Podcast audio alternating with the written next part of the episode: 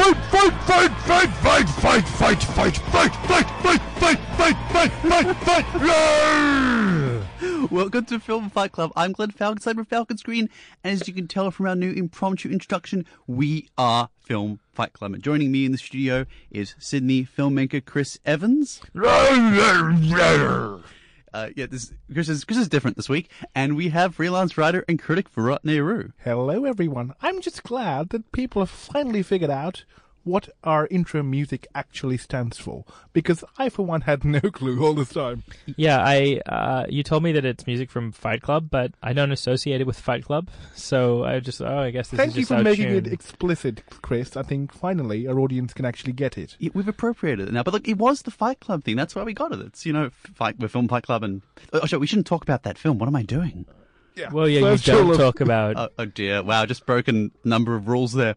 Uh, so yes, we have a big show planned. We are talking Tomb Raider, which is in cinemas this week. It's been quite a while since the last two, Cradle of Life and the original, starring Angelina Jolie, back in 2001. And we are also talking Human Flow later in the program. First, we are talking about a big film to hit Australia shortly, and that is Love Simon. The world premiere of this film happened at the Mardi Gras Film Festival at Event Cinemas earlier this year. But uh, apparently, this is still the Australian premiere, even though it's already shown in Sydney that we just attended earlier this week. Yeah, it's a bit confusing. It's, it's a premiere with the red carpet and everything, and it was quite red, and we had to go in our tidy, tidy casuals. Even though it was like 39 degrees. Oh God, it was. im- Yeah. yeah, it was Being tidy is a is a hard ask. Exactly, At, that and- and- temperature. Yeah. And I'm be pretty casual though, so that's fine. If someone at home can tell us what tidy casual means, we we do really appreciate we would really appreciate it. But this film, uh, Love Simon, so this is starring Nick Robinson from Jurassic World, as well as Katherine Langford, who became Australian Katherine Langford, who rose to fame from Thirteen Reasons Why. And we were very fortunate. We had the red carpet, the lovely red carpet, and we had some interviews with the stars of the film. It stars Jennifer Garner and Josh Duhamel of Las Vegas fame and Transformers. They weren't there, but we didn't meet two. David Koch was there, though. David Koch. We sadly did not have a David Koch interview to bring you. That would be too controversial by any standard. We're, we're very sorry about that. But what we do have is these wonderful interviews with Nick Robinson and Katherine Langford playing Nick first, and then we'll be on to Katherine. Great to have you in Sydney. Are you enjoying your time in Australia? So far, so good. We haven't had a ton of time, but I was able to go check out the art museum, so that was fun.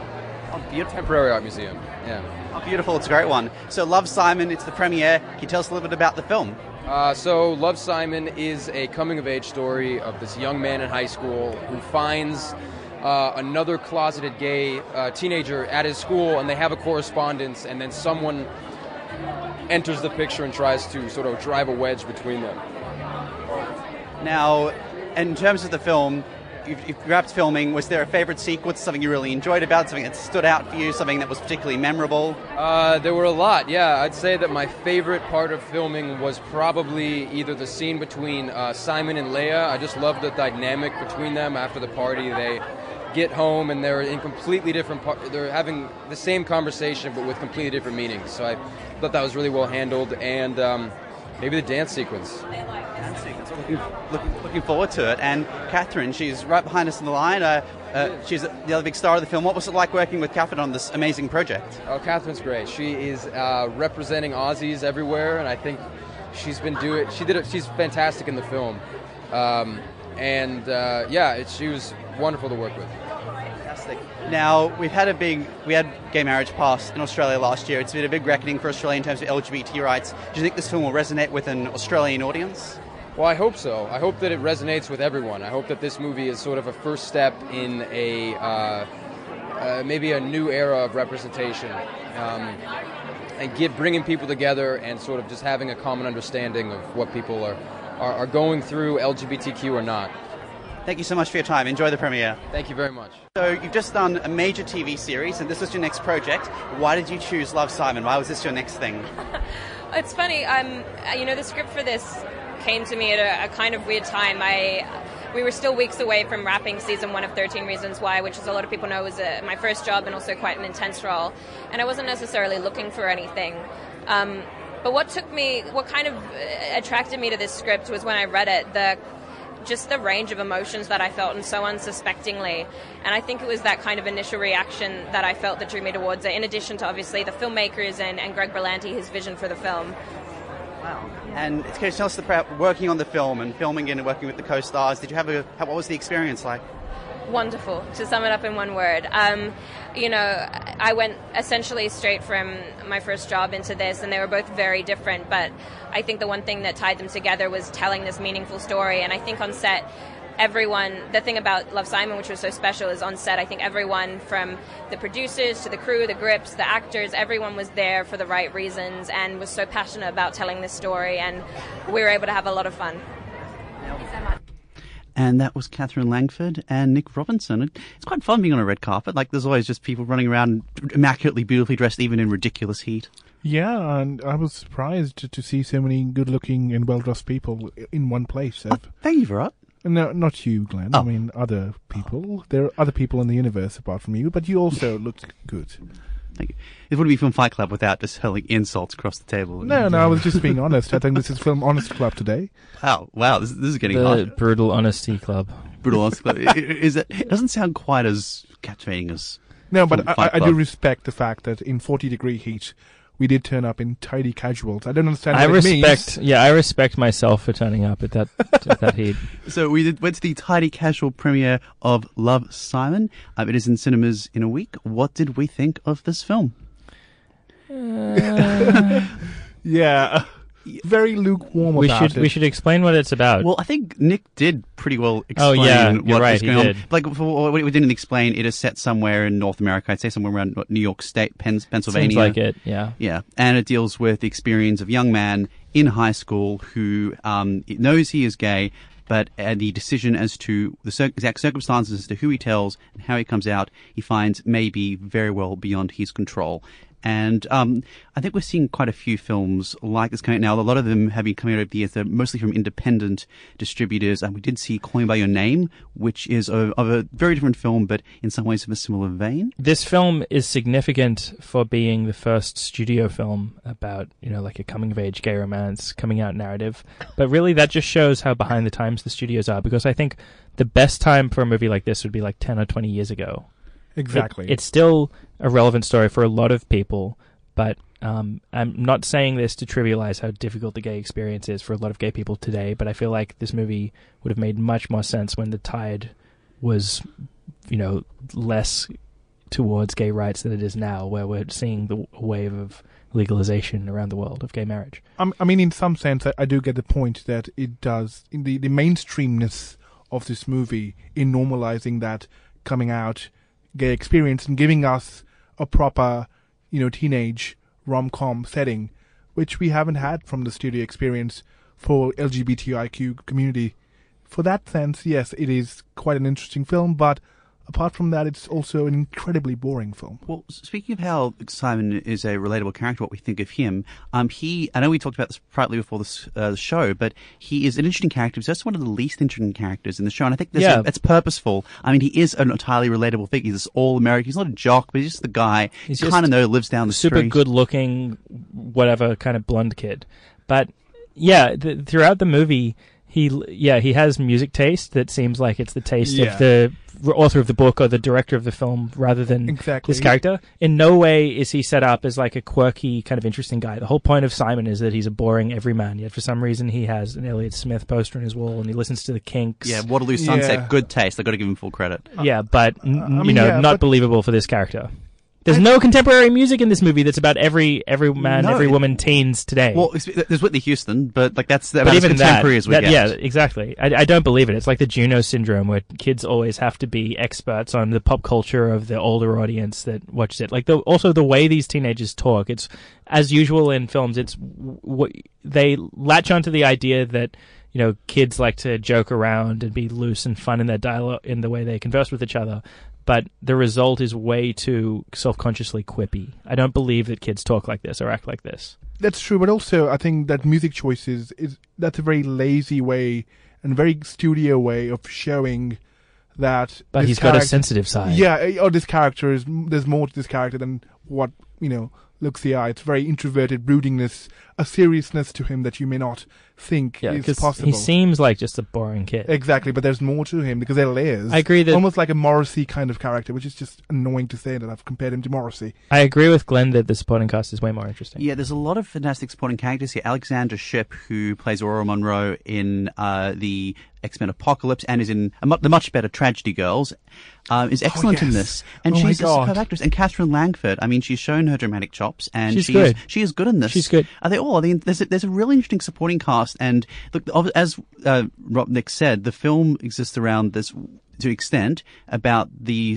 pen pal relationship he has with this one character. You don't know who it is. It's this anonymous figure, and you presume possibly throughout the film there could be someone you met. And they introduce a lot of characters in this respect, in this regard, very well. There's a pretty cool panoply of people who live in this town. I mean, you know, you in any high school drama, you have like these stock standard characters. The only really stock standard characters in this film were the two jocks who just happened. I- I'm pretty sure the director just said, just get a jacket and be jocks, like Yeah. whatever you think You're a jocks are like. jock. But but that's also the problem, you know, in the in the opening monologue of how Simon's parents are described, which is also a very stereotypical and incredibly on the nose depiction of you know the dad and the mum, which is like, of course, oh yeah. You I know, think it's self-consciously vanilla. Like this movie is like we're going to make a mainstream coming of age movie that finally addresses a gay audience, and let's let's make it by design like as by the book and conventional as possible in most respects. But that's what annoyed me quite a bit because it tries so hard to be an important movie about important issues that it forgets to be a good movie. I think I think it is. An, I think it's fine to be an important movie. To be fair, this film will probably reach a bigger audience than the admittedly much better "Call Me by Your Name" and many other indie flicks that I've much more seen money over many many years at the Mardi Gras Film Festival. They screen incredible films every year. There was a wonderful one with Ben Whishaw a little while ago. Boulevard premiere. Lil From Ting- Williams Lil Yes. Ting was fantastic. Oh. And that's not to say this is not a good film. Just there are ones of the genre which are worth seeking out. But this is in cinemas. This is getting a mainstream release. It's worth checking out. in This view. is, I think, like it's for teenagers. I think the biggest audience for it will be teenage girls. But that doesn't mean it's not an enjoyable film with like solid fundamentals. I found it to be like a perfectly kind of solid film. It's it's very conventional.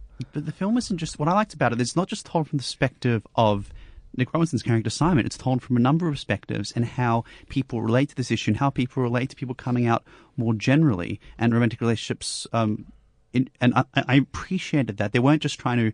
Admittedly, he was in every single sequence in the film, but the film recognized that he wasn't even the most interesting character, and they didn't focus on just on him. which I think also kind of annoyed me because we're supposed to be on this journey of you know Simon's sort of story, and yet his story was the most pathetic and the least interesting He's out of not all. a very likable guy, really. Yeah. I think that, that he. Glenn Yeah. just made a face when I said that. no, no, I, I think look, he, he does. We don't want to rude. He does things in the film which um uh, we would not agree with, and which are in many, in some senses, indefensible. But um, this is part of the ca- the situation he is confronted with, and the arc he has to go through, and it is unique, and it is a terrifying circumstance that any high schooler would find themselves in. So while they didn't just throw him in and say this is a character you can love or hate.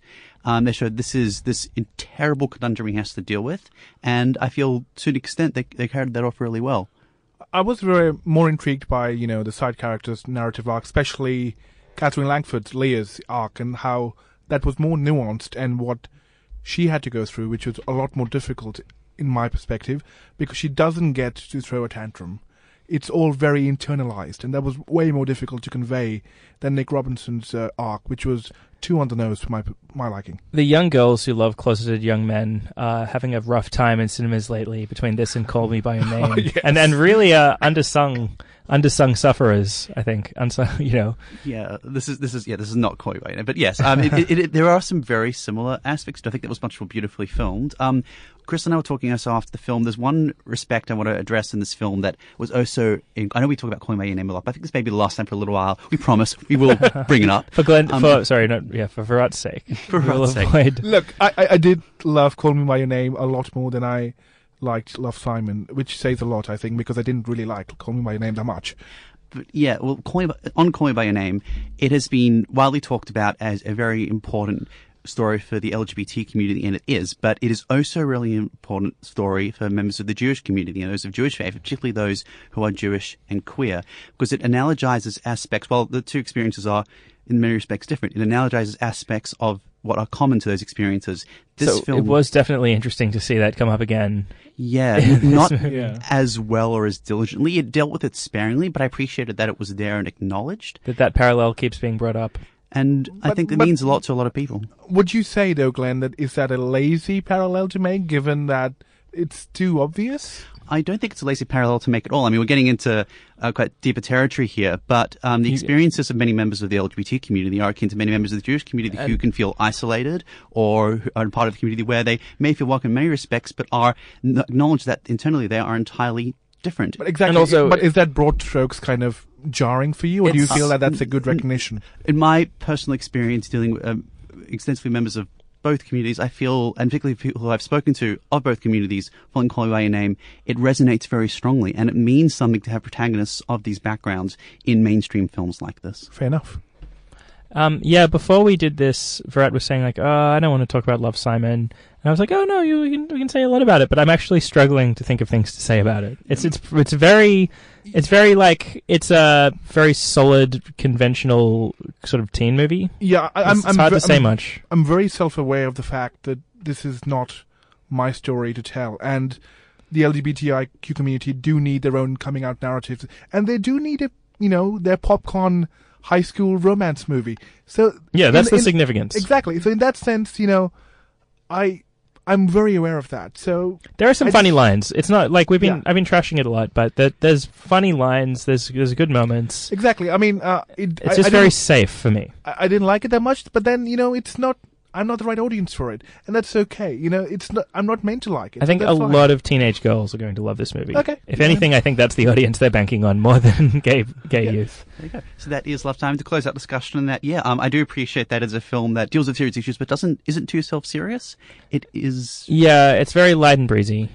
And It was better better than Sp- Spider-Man: Homecoming at addressing these kinds of teen characters. But so- yes, when he does have the emotional resonance and the stakes, and especially when I bring up Martin's arc, this sort of uh, sort of borderline neurotic slash creepy slash oh yeah, pathetic yeah. character. But the movie doesn't allow him to to be as deeply pathetic uh, Yeah. um, as it should. I th- feel because it wants us to hate him, which you know we already do. It would be more interesting to allow us to see the the sad and pathetic aspects of this guy. by by the end, I did more- empathize with Martin a lot more than I empathized with uh, Simon's Wow. choices. I Wow, wow, I- I That- would- I, I would I can't imagine I, I that. would- I would disagree with that, but that is something for audiences to make up their own minds. It is in cinemas from next Thursday. The next film we will be speaking about, uh, Chris saw it, is Human Flow. Yeah, Human Flow is a feature length in you know long, long documentary uh, directed by Ai Weiwei, the very famous Chinese conceptual artist and activist. It is a documentary that aims to show the breadth of the tr- uh, tragedy occurring in the world today with regard to refugees. Um, and I really appreciated how despite being such a long film that's filmed all over the world, it maintained this very clear focus on what the film is and what it's trying to be. Um, the, and that focus is on, yeah, as I said before, showing you the immense scale of the refugee crises occurring around the world today. And doing so primarily through huge scale images. This is really a documentary that has to be seen in the theater. There is some absolutely spectacular photography in here showing um, the scope of the number of people that are, are walking on foot, showing the scenes of war and destruction and the massive refugee camps that are popping up in more and more places. Um, it's an interesting approach for a documentary because there are relatively few talking heads in this film.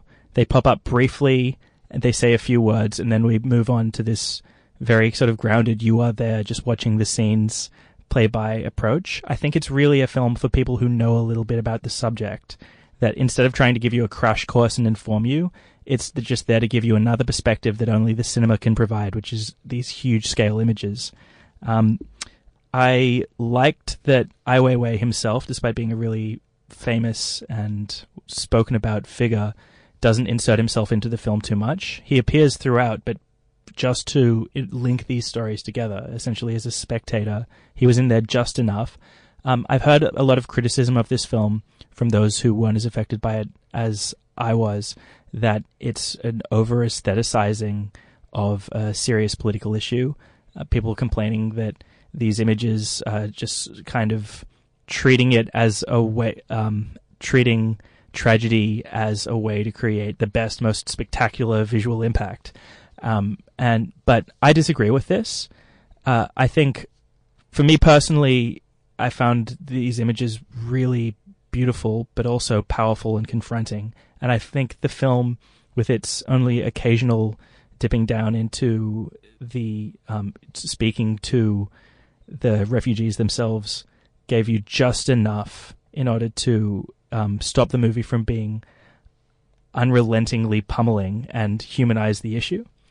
That that's an interesting point you make, Chris, because I've never understood that argument that a beautiful image, uh, aesthetically, you know, sheer poetic image, Hmm. cannot be somehow be equally powerful and emotionally resonant at the same time. Yeah, I agree somehow with that. Beauty somehow needs to be detached from emotion. I don't really agree with that. I, I agree with that completely. Um, I found these these images both beautiful and powerful and sad.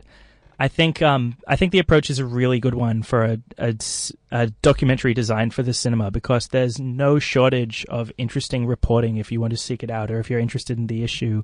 It's talking to refugees or, or telling you about what's happening on on the the front lines.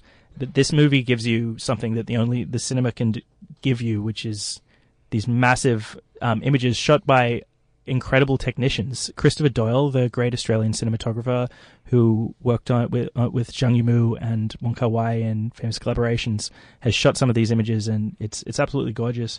There is, as I said before, a fair bit of humanity within this movie, but uh, and I'm thankful for it because, yeah, if not, the sheer weight of the tragedy would become just, uh, just overbearing. It's not a film I'm in a rush to watch again anytime soon, but I think as a one-time viewing experience, it's a really um, great addition to the journalism on this subject, and it, it really deserves to be seen. I think this approach is something that can shake people to into action just by shocking them with the force of the images more than just another kind of standard documentary here are all the facts or a news report could. I think it has a poetic power behind it as only a visual artist could bring. And where can we see Human Flow? It's in um, a bunch of cinemas. I think Dendy are playing it. I think some Palace have it. Randwick Ritz and the Orpheum have it. Yeah, it's in uh, select cinemas around the country right now. I'm definitely going to seek it out. Thank you, Chris. That was that was beautiful. I, Yeah, I, thank you, mate. I, I don't I don't always agree with you, but today Yeah. I just feel you. I hope feel you, man. Thanks, man. I hope you enjoy this one. Yeah, I'm looking forward to it too. Um, for our last segment, we're changing tack ever so slightly for, a, for a very different film, and that is Tomb Raider, which is in cinemas now, based on the popular video game of what 20 years old now. It is starring Alicia Vikander as Lara Croft and Walton Goggins as a villain. You have uh, McNulty from uh, The Wire as. Uh, uh, Richard, is it Richard Croft? I think the father Yeah. figure. The And- father figure, literally. A lot of daddy and- issues in this movie. and you have Daniel Wu as a sidekick of sorts. Uh, this takes place, this is more of an origin story. It's based on, as I understand, the later iterations of the Tomb Raider games, and it sees Lara first as a bike courier in London. In London, UK, struggling with the disappearance of her father seven years past, and eventually seeking out where what happened to him on an island west of Japan. Virat, we saw this together. What did you think of Tomb Raider? Yeah, yeah. It was look, it was better than I thought it was going to be, Yep, which yep. really meant that I had really low expectations. But it, I just did enjoy it in the sense that I was like, oh my god, this is not half as bad as I thought it was going to be. Because initially I thought, oh my god, why are they doing this? I'm not a 12 year old boy anymore. I've grown up into a 25 year old semi man child. So you know, I'm you know, That's how I'm going to introduce you from now on. so you know, Semi man child, Virat Nehru. and full on man child, Chris Evans. Exactly. So I was like, you know, why is this happening? And the, the whole commentary and the YouTube comments around things which are not related to the casting and the body image problems, you know, everything was just toxic. All right, we're, yeah, we're jumping into the probably the most contentious. issue. We didn't think would be a contentious film. Um, before we get into that, I just like to say what uh, I basically feel about Tomb Raider in that it we are in this period now post Oscars where essentially we have films that aren't trying and don't think they're going to win Academy Awards, and the studios are just releasing them, and they're fun and they're disposable. And as a film where I could sit and watch it and enjoy it for two hours, this is perfectly fine. I'm not going to probably not going to watch it again, but I enjoyed it. The action scenes were decent, the performances were excellent, and getting onto the performances, Alicia Vikander, she is far and above the best thing in this film. She is a superb dramatic actress. Um, the one part, some parts where she does falter, she is not a good comic actress. She is the one-liners are not too well handled, the light-hearted parts. Um, and, but and the quips were not that necessary to the narrative anyway. They, they're quite forced. It's trying that whole, you know, I'm an action movie with a bit of comic dough sprinkle on top kind of thing with seasoning, but we don't need that seasoning. It's all, a dish is pretty cold as it is, so we don't need it.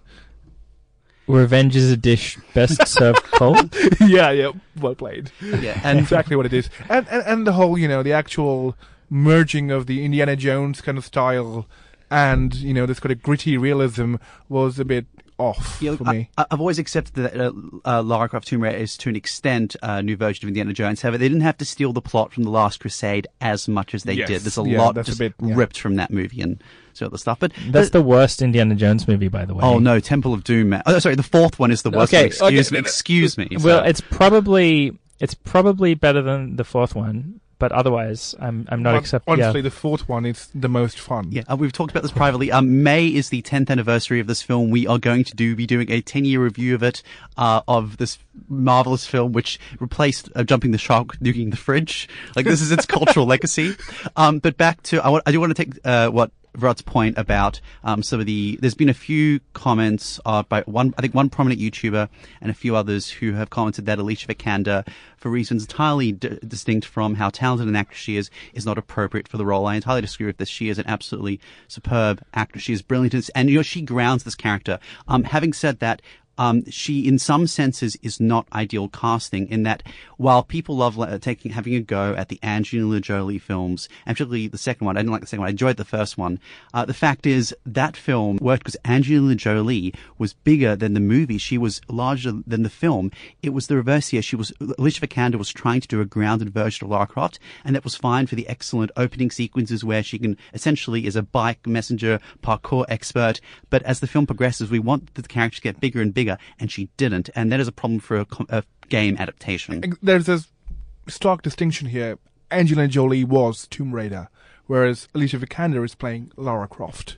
You know, Yeah. and, and I think that distinction is really easy to miss, but it's vital to how the film is actually set in its groundedness and what it's trying to do in terms of the legacy of the character. you liked this much more than Love Simon, didn't you?